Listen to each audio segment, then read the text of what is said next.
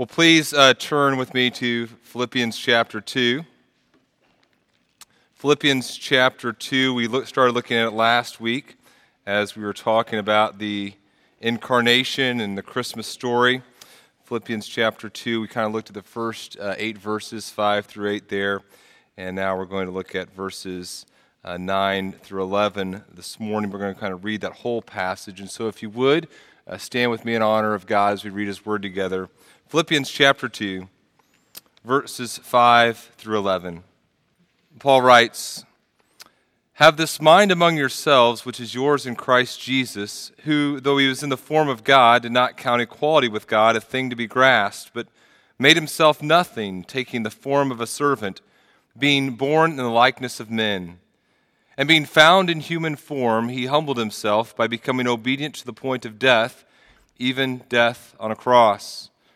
Therefore, God has highly exalted him and bestowed on him the name that is above every name, so that at the name of Jesus every knee should bow in heaven and on earth and under the earth, and every tongue confess that Jesus Christ is Lord to the glory of God the Father. You may be seated. May God encourage us through his word this morning. Uh, let me pray for us. Heavenly Father, thank you for your word and thank you for this, this story of, of your son Jesus. We thank you for uh, this last week and we continue to pray for those who uh, may be hurting as a result of uh, just a, a, rough, a rough uh, last few months or weeks. And we think of just so many in our church who have, who have uh, lost loved ones or who are going through personal difficulties, trials, uh, health issues, uh, just emotional issues as they struggle with uh, situations. And, and, we, we give all that to you this morning. We pray for uh, you to be exalted in our lives and in the lives of uh, others in this church. Give us wisdom as we look at these truths in your word. We pray this in your Son, Jesus' name. Amen. Well, I believe that the desire to excel is a God given desire. In other words, God has designed us to be motivated by a desire to do things well, to excel at the things that we do. I think that's a God given motivation, that desire to excel. The problem, of course, is that sin enters the picture, and it's, it's hard sometimes to discern what exactly is motivating us and what exactly we're trying to excel at.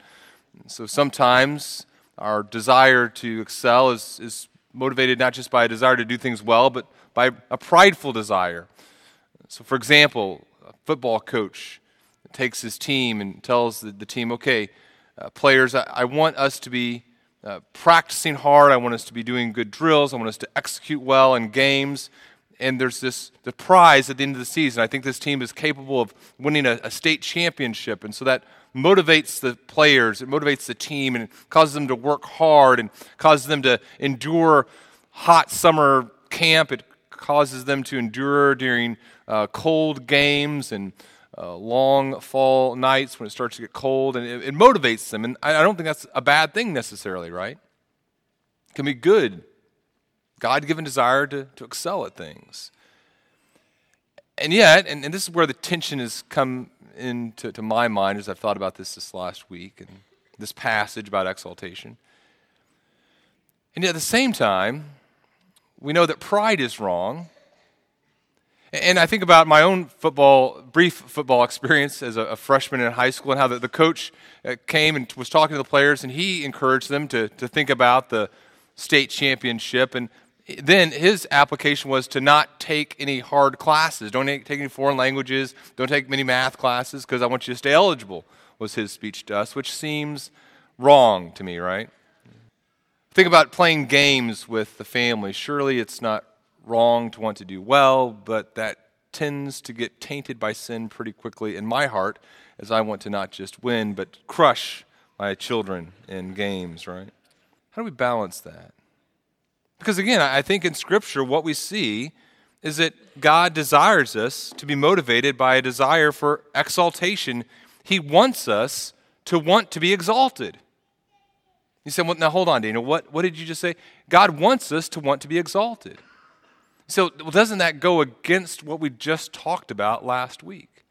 Remember, last week we were in Philippi. Paul was writing to the Philippians here. And he was talking to the Philippians about conflict in the church. And as he was talking about the conflict in the church, he told them they needed to be like Christ. To resolve this conflict that existed in the church, where people were considering themselves more important than others, to resolve that conflict, they were to consider others more important than themselves, and they were to be like Jesus. And, and last week we looked at verses 5 through 8, and it described who Jesus was. We'll talk more about that in a moment. But essentially, Christ's life was marked by humility. Now we come to verses 9 through 11 and we talk about exaltation. So, in the same passage, both humility and exaltation are being talked about as good things. To me, that's a tension. How can it be good to be exalted when it's also good to be humbled? How can those two things go together? It's a struggle for me. But what we see in Scripture, and I don't, I don't want to give away the whole answer yet, I want to kind of walk through this passage together, but here's a hint. I think a huge part of the problem is not that we desire glory, but that we define glory so cheaply. It's like a person, a, man who inherits a painting, a priceless work of art, and desires to sell it for five bucks. The problem isn't that he desires to sell the painting, there's nothing wrong with that. The problem is that he has valued the painting so cheaply. The same, I believe, we're going to see is, is true for you and me. The problem is not that we, define, that we desire exaltation, the problem is that we define exaltation so cheaply. And so, what I want us to do is, I want us to walk through these verses here in Philippians 2 and think about a, a, biblical model of exaltation, the type of exaltation that God calls us to.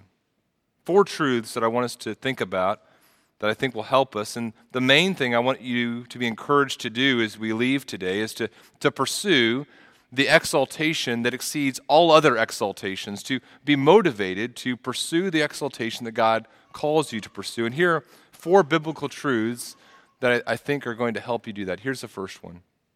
The first one is this. What we see in Scripture is that you can pursue exaltation only by pursuing humility you can pursue exaltation only by pursuing humility. And this is what we've seen in verses 5 through 8. And let me read those again. It says, uh, Have this mind among yourselves, which is yours in Christ Jesus. He was in the form of God, but didn't count equality with God a thing to be grasped, made himself nothing. And so here he is in his deity. What is he doing? In his deity, he's humbling himself. Jesus Christ, fully God, humbling himself, taking the form of a servant and being born in the likeness of men. The, the miracle of the incarnation, Emmanuel, God with us. Christ also is humble in his humanity. He become fully God, becomes fully man. Verse 8 says, And being found in human form, he humbled himself. So even in his humanity, he's humble.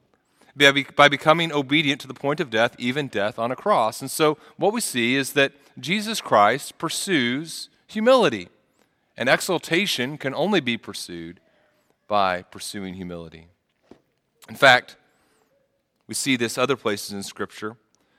For example, in Luke 14, Jesus tells the, the parable of the, uh, the, the, the, um, the guests at a feast.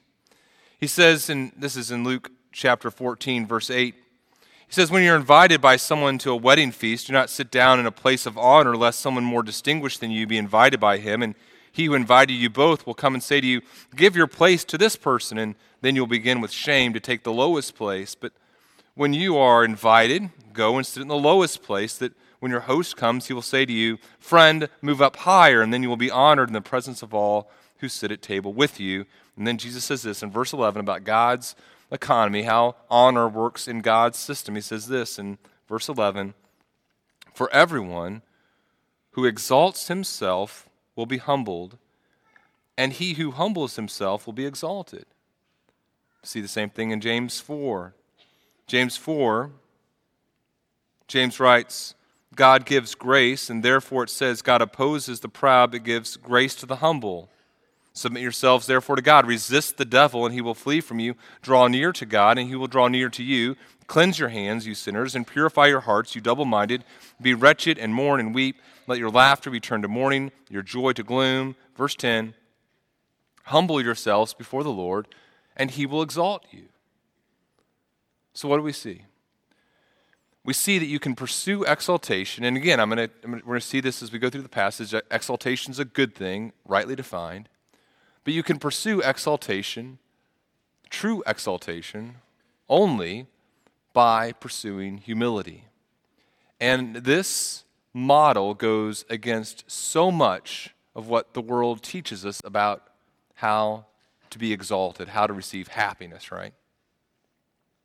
Yesterday, I was listening to uh, This American Life, and uh, it really kind of, at the very beginning, really piqued my interest because they were interviewing these 13 and 14 year old girls. They're like three 13 and 14 year old girls who came into the studio and they were interviewing, and I uh, began listening right away because that 13 to 14 year old girl demographic is a very important demographic to me. I want to be very popular among the 13, 14 year old girls in my house.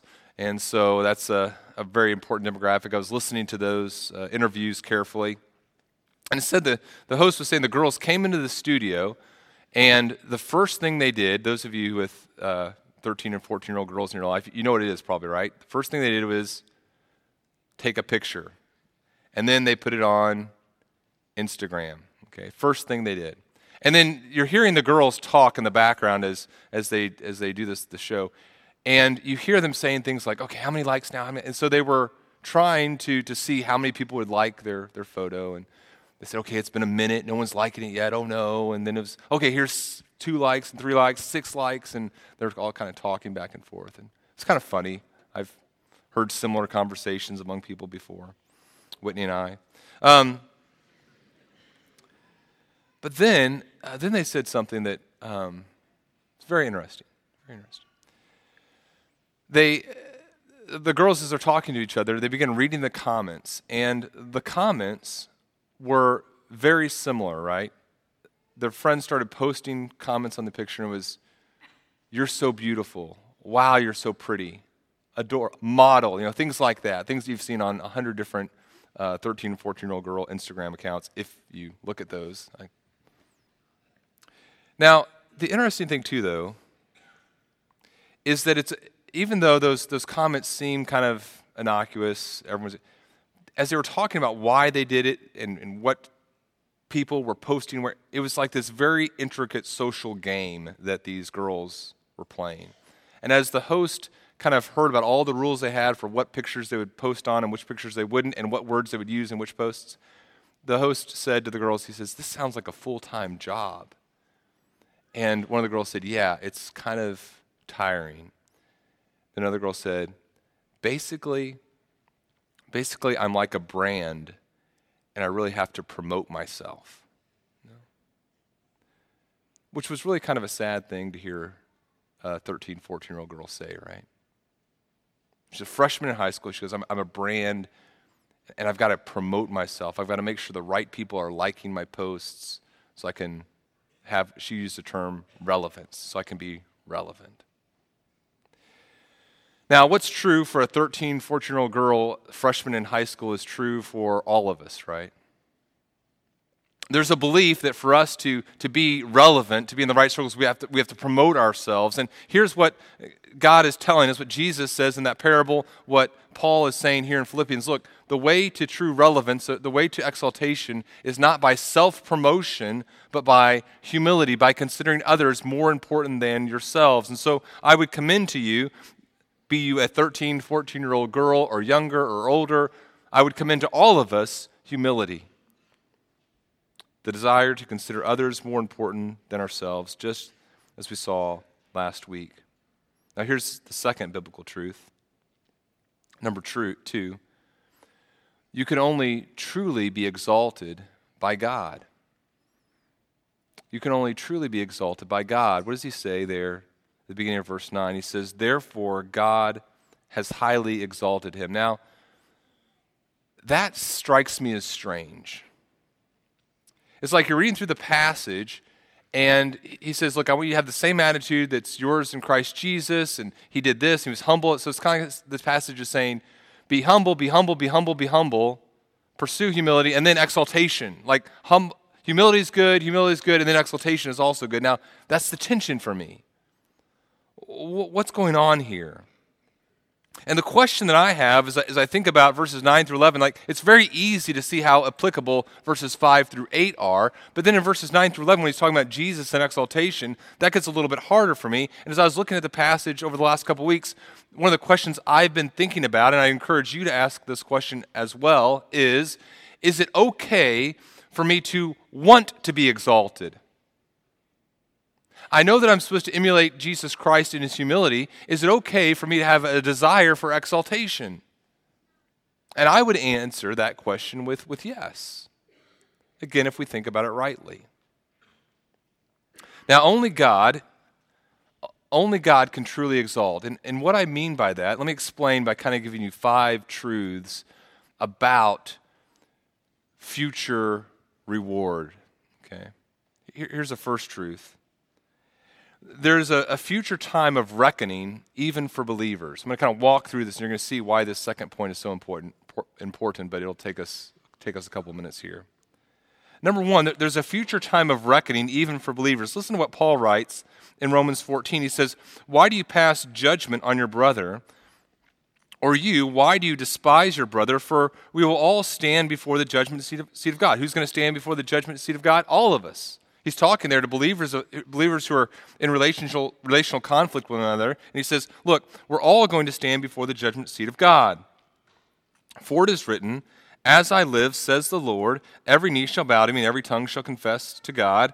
So then, Paul says, each of us will give an account of himself to God. That's a sobering truth. Every single one of us will give an account of ourselves to God. Now, here's the second truth as we think about future reward. Second truth is this the reality that our evil deeds, the reality that our evil deeds will be exposed before God, should motivate us to holiness. The reality that our evil deeds are going to be exposed should motivate us to holiness. Listen to what Paul says in 1 Corinthians 4. He says, Don't pronounce judgment before the time. This is 1 Corinthians 4 5. Don't pronounce judgment before the time, before the Lord comes, who, this is the Lord, will bring to light the things now hidden in darkness and will disclose the purposes of the heart. Then each one will receive his commendation from the Lord. Now, there's two things there, right? It says, first of all, he's going to bring to light the things now hidden. In other words, every sin that you've committed that you thought was concealed, that you thought, okay, I've, I've done a good enough job covering my tracks, this is never going to be found out. Paul says, no, it's, it's going to be found out. And not only are the actions that we've done going to be revealed, the thoughts of our heart are going to be revealed as well. He says he's going to disclose the purposes of the heart those motivations that you had that you thought those were secret, those are going to be revealed as well. There's going to be a, a day of future reckoning, and on that day, even for believers, our evil deeds are going to be exposed. 2 Corinthians 5 talks about the motivation that comes from this. He says, whether we are at home or away, this is Paul in 2 Corinthians 5 9, we make it our aim to please him. Verse 10 For we all must appear before the judgment seat of Christ.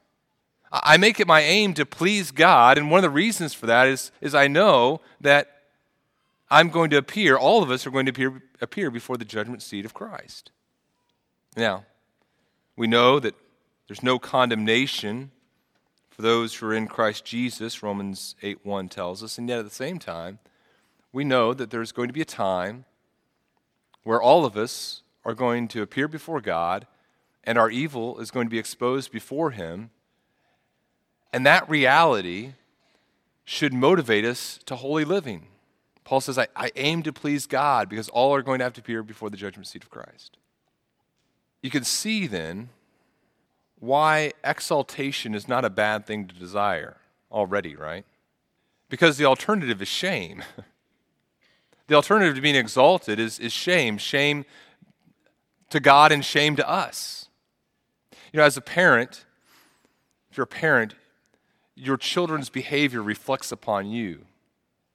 Now, as a, as a dad, I try not to, to turn that screw too often in motivating my kids. Like, even as a, as a pastor, I try not to say things like, well, you know, kids, uh, you know, you're going to embarrass me. I'm a pastor. I, I try not to do that. Now, the kids, the kids get a lot of comments. They get the pastor jokes. It's, they find them funny. In fact, this past week they were talking about um, some jokes they could do of their own. They, they thought maybe they could have a T-shirt that had like answers to questions that people ask them a lot at church, and they could just kind of point to the right answer, like, uh, "Yes, I know I look like my dad," or uh, "Yes, I'm getting taller," or when we go to other churches, you know, like go back to Bethany Baptist, uh, "No, I don't remember you from whenever you held me in nursery," you know, things, things like that. You know.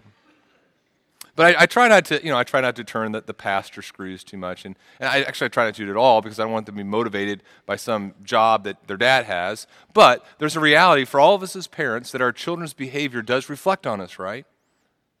It can't help but be true. It reflects upon them.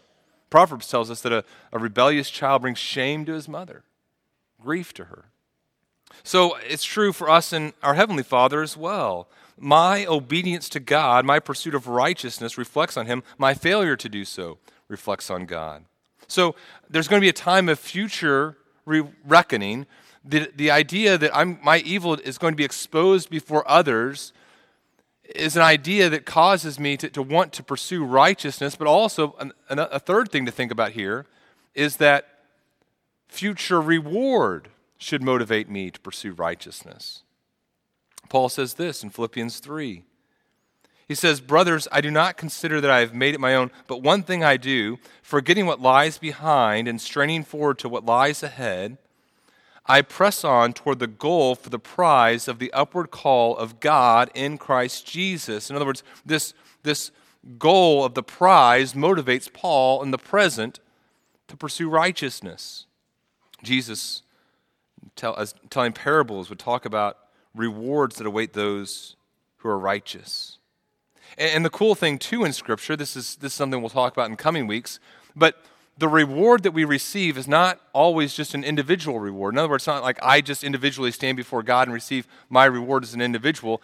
Did you know this as well? We as a body, we as a, a community of faith in the Lord Jesus Christ, we as Bethany Community Church are pursuing reward as well, as, as a body. Paul in 1 Corinthians talks to the church in Corinth and he says, Look, you all, he's talking plural.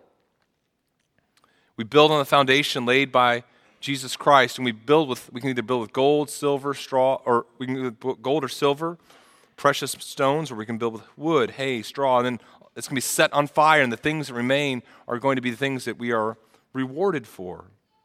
That happens corporately. So there's going to be a, future time of reckoning. The reality that my evil deeds are going to be exposed should motivate me to pursue righteousness. The reality that my righteousness is going to be rewarded should cause me to pursue righteousness.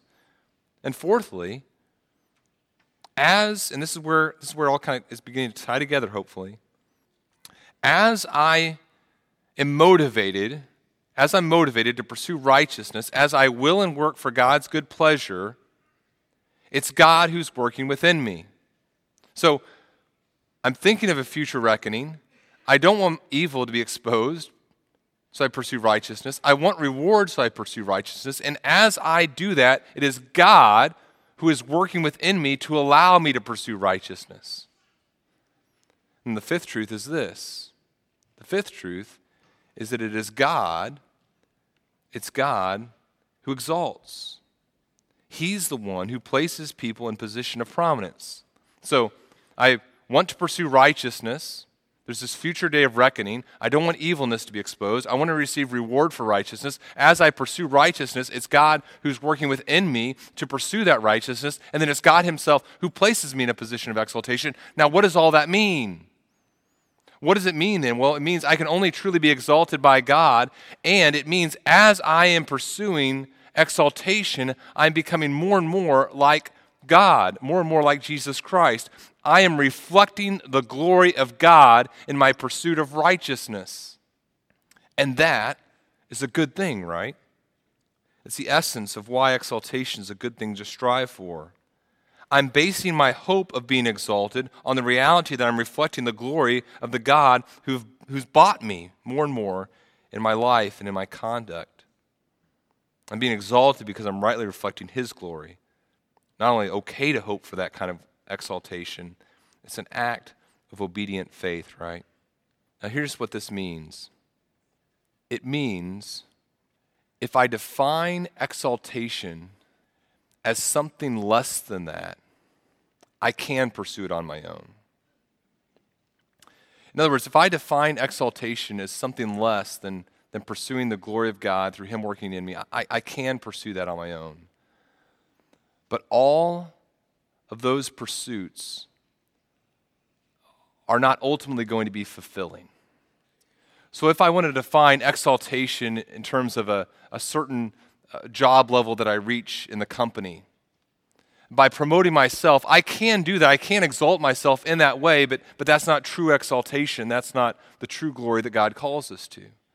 If I want to define exaltation in terms of a, a certain number of followers on Instagram, I can do that by promoting myself, but, but that's not God exalting me, and it's not going to be true exaltation on that This American Life episode, as they were interviewing these girls, the, the host asked them, are, are, you, are you happy with this? Are you happy? So, well, not yet. We haven't reached where we want yet, but we're hoping as we get older in high school, we'll reach that relevancy, we'll become relevant. They're not going to find the exaltation that they desire through self promotion, right? And parents, we're not going to find that exaltation through self promotion. Friends, we're not going to find that exaltation through self promotion. And we need to be very careful now that we define exaltation rightly for ourselves, for our friends, for our parents, for our family.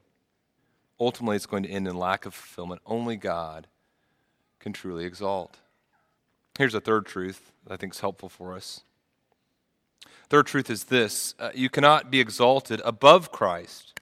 Listen to what Paul writes next. It says, he, God exalted him, verse 9, and he bestowed on him the name that is above every name, so the name of Jesus, every knee should bow in heaven and on earth and under the earth, and every tongue confess that Jesus Christ is Lord. What does it mean that he bestowed on him this name that is above every name? I think he's talking there about that, that, that t- designation of Jesus as, as Lord. In fact, uh, keep your finger there in Philippians and turn back to the book of Isaiah if you can, if you have a Bible there. Isaiah 45. And let me read to you the passage that Paul is alluding to when he talks about every knee bowing and every tongue confessing. In that passage that he's quoting from Isaiah 45, God is saying some very important things about his own name and about his own deity and his own character. Isaiah 45, 18, For thus says the Lord who created the heavens, He is God, who formed the earth and made it, He established it. He did not create it empty, He formed it to be inhabited.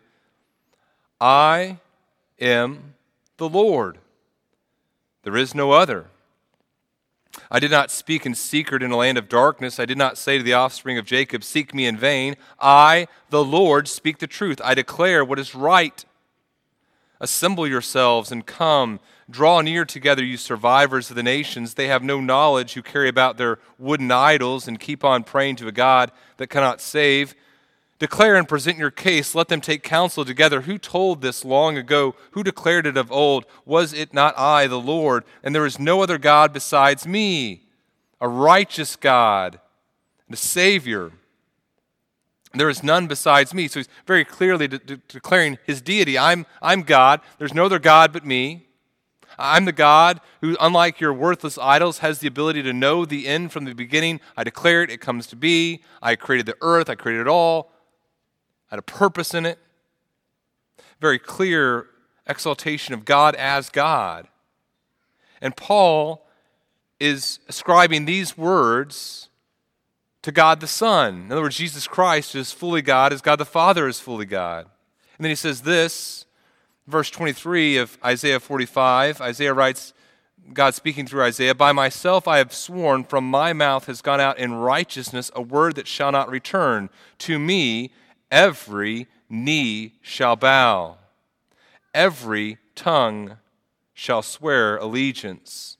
Only in the Lord it shall be said of me, Our righteousness and strength. To him shall come and be ashamed all who were incensed against him. And so, this, this title that Jesus receives, the Lord Jesus, is a title we see used to designate him throughout the New Testament. Paul, I'm sorry, uh, Luke, writing in Acts 19.5, says, On hearing this, the gospel, they were baptized in the name of the Lord Jesus. Acts 21.13, Paul says to the leaders there, What are you doing, weeping and breaking my heart? For I am ready not only to be imprisoned, but even to die in Jerusalem for the name of the Lord Jesus. Paul in Colossians 3:17, and whatever you do in word or deed, do everything in the name of the Lord Jesus, giving thanks to God the Father through him. Ephesians chapter 1 talking about the excellencies of God and why he should be blessed. In verse 20 says, He worked in Christ when he raised him from the dead and seated him at his right hand in the heavenly places, far above all rule and authority and power and dominion, and above every name that is named, not only in this age, but also in the one to come. And he put all things under his feet and gave him his head over all things to the church, which is his body, the fullness of him who fills all in all. And so, what Paul is saying here in Philippians 2 is that Jesus has been given this name, this title, the Lord Jesus. He is fully God. He pursued humility, but now he has received exaltation. And he has received exaltation for this reason that every knee would bow and every tongue would confess. He says, first of all, every knee bow. First of all, every knee bow in heaven, all the spiritual realm. Revelations 5 describes this. It says, When the Lamb had taken the scroll, that's Jesus, the four living creatures and the 24 elders fell down before the Lamb, each holding a harp and golden bowls full of incense, which are the prayers of the saints. And they sing a new song saying, and this is what they say this is the people in heaven saying this to Jesus Worthy are you to take the scroll and to open its seals. For you were slain, and by your blood you ransomed people for God from every tribe and language and people and nation. And you have made them a kingdom and priests to our God, and they shall reign on the earth. Then says John says, I looked and I heard around the throne and the living creatures and the elders and the voice of many angels, numbering myriads of myriads and thousands of thousands, saying with a loud voice, Worthy is the Lamb who was slain to receive power and wealth and wisdom and might and honor and glory and blessing. And I heard every creature in heaven and on earth and under the earth and in the sea and all that is in them, saying, To him who sits on the throne and to the Lamb be blessing and honor and glory and might forever and ever. And the four living creatures said, Amen. And the elders fell down and worshiped. That's Jesus. You cannot be exalted above Jesus. He's given the name Lord so that every knee would bow in heaven on earth. We see in, for example, in Second Thessalonians, even those who experience the righteous judgment of God are going to be forced to confess that He's Lord. Those who are under the earth, the dead, will confess this. The fallen angels, the unredeemed dead, will declare this. John in Revelation 20 12 would say, I saw the dead, great and small, standing before the throne, all have to acknowledge his lordship. And how much better to do so now? How much better to recognize the lordship of Jesus Christ, and as Paul says in Romans 10, con- confess that he is Lord now. Again, there's this tension in my mind. Okay, I'm, I'm called to pursue humility, and yet I'm also called to want to be exalted. Now, how does that work? Well, I understand I pursue exaltation only by pursuing humility. I understand I can only truly be exalted by God. He's the one who wills within me to work to pursue righteousness in which true exaltation is found. And then I also I keep this in mind. Look, I cannot be exalted above Christ, which helps me understand the purpose of my exaltation. see, brothers and sisters, so often, even though we would never say something so blasphemous as Jesus Christ should worship me, we would never say something so blasphemous. We sometimes, in our actions, reveal that we believe that Jesus exists for us. Our prayers, our understanding of life, our understanding of what Jesus Christ should be doing in our life, our understanding of what our priorities should be in life, all reveal that we believe that Jesus Christ kind of exists for us. When I have the, the privilege of performing a wedding ceremony, I, I, enjoy my time with the couple doing premarital counseling, and then there's the, the night of the rehearsal, right? Usually the night before the wedding. And one of the things I'll tell the bride before we go into the rehearsal, I'll say, rehearsal is that I will say, look, um, this is about doing the wedding the way that you've envisioned it. Our goal is to, to, to make this your wedding tomorrow. So I'm going to tell people what to do, but you tell me what you want me to tell people to do, right? How do you want people to come in? How loud do you want the music? Where do you want the flowers? You, you tell me all those things, and we're going to do this the way that you want it, right? Now imagine, this would never happen in real life, but imagine you had a bridesmaid who was confused about who the wedding was for. And at the rehearsal, this bridesmaid began saying what, what she thought. You know, well, I think that we need to do the flowers this way. And the bridesmaid said, Well, I think that also the music needs to be this loud. And maybe a groomsman over here began saying, You know what I think? I think we should all come in the exit. You know, and just people start giving their opinions, right? What, what would that reveal? Or they, they start talking about how, how nice their clothes need to be. I, you know, I think I need to be wearing this. What do they reveal? They, they don't understand why they're there. The bridesmaid is to look beautiful. But it's not so that everyone looks at the bridesmaid and says, wow, what a beautiful bridesmaid. The, the beauty of the bridesmaid is to point to the beauty of the bride. The attractiveness of the groomsman, the, you know, the tuxedo, that's not to point to him and everyone to leave, man, that groomsman was really rocking it at the wedding. No, it's, it's to point to the couple, especially the bride as you and I think of our, our, about our own exaltation, our exaltation is a good thing because it makes Christ look more beautiful. And so my exaltation, the in and of, the, of itself, isn't me being exalted, but, but Jesus Christ looking more and more lovely and beautiful. My exaltation is a good thing to desire because I want Jesus Christ to look good. And I understand that the means of exaltation is through humility. And as I'm exalted, no one is above, exalted above Christ. My purpose is not to assert my own will in my relationship with God, but to submit to the will of the Father as the Son did. It's impossible to be exalted above Christ. It's blasphemous to attempt it. Here's the fourth truth that I think is important for us to think about. You can only seek exaltation as a means to a further end. So let's look at 11 here again, Philippians 2. Maybe even I'll go back to 10. So he's given this name so that at the name of Jesus every knee should bow in heaven and on earth and under the earth, and every tongue confess that Jesus Christ is Lord. And then how does he end it? To the glory of God the Father. That's the ultimate end, the glory of God. And God is our ultimate reward as well, right? Let me read to you from Psalm 16. And it's, it's written by David, a Jew. Remember, the Jewish people had been promised by God land. They were to receive these inheritance, these, these portions, and it was a good thing to receive this land. But listen to how the psalmist describes this inheritance of land. He says, Preserve me, O God, for in you I take refuge. I say to the Lord, You are my Lord. I have no good apart from you. In other words, God, there, there's, there's nothing that I could have, there's nothing I could possess that would be good if it was apart from you. You're all my good.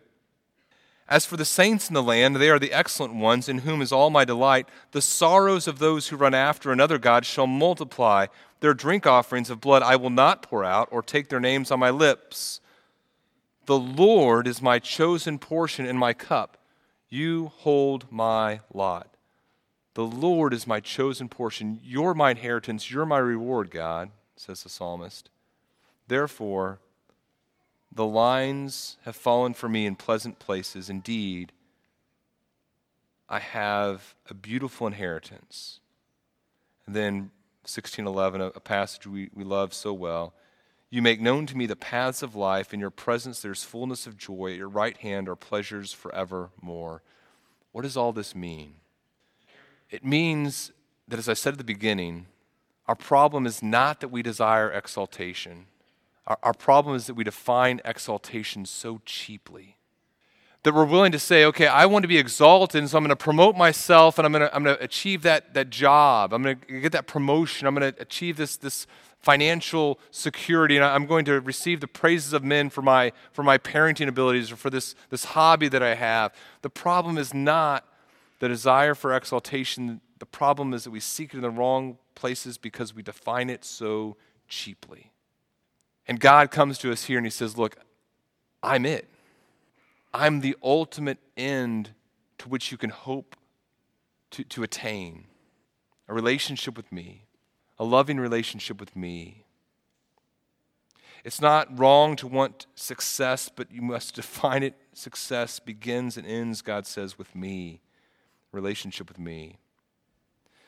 My encouragement to you as we think about this passage and we think about exaltation is, is to pursue exaltation but to pursue the exaltation that surpasses all exaltations, the exaltation that's found through faith in Jesus Christ.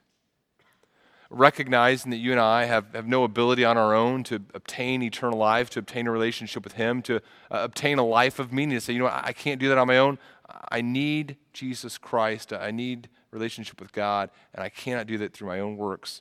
I must place my faith in Jesus Christ on the basis of his death on the cross, receive his righteousness through faith. As I do that, I understand look, I need to pursue exaltation through emulating him through humility. I understand that there's, there, there's only one who can exalt me, that, that it's God, and that exaltation takes place as I pursue righteousness through faith in his Son, Jesus. Pursue the exaltation that surpasses all exaltations, the exaltation that's found in pursuing God. Let's pray. Father, we pray this in the name of your Son Jesus, asking for your great grace in our lives. We thank you for how you've given us the ability to come into relationship with you, not on the basis of our works, but on the basis of faith in your Son Jesus. And we pray that that faith would, would compel us uh, to pursue this, this motivation you've given us to excel, to excel in that which is most important in our relationship with you. Cause us to flee sin, to pursue the reward of righteousness that will give you glory. We pray this in your Son, Jesus' name. Amen.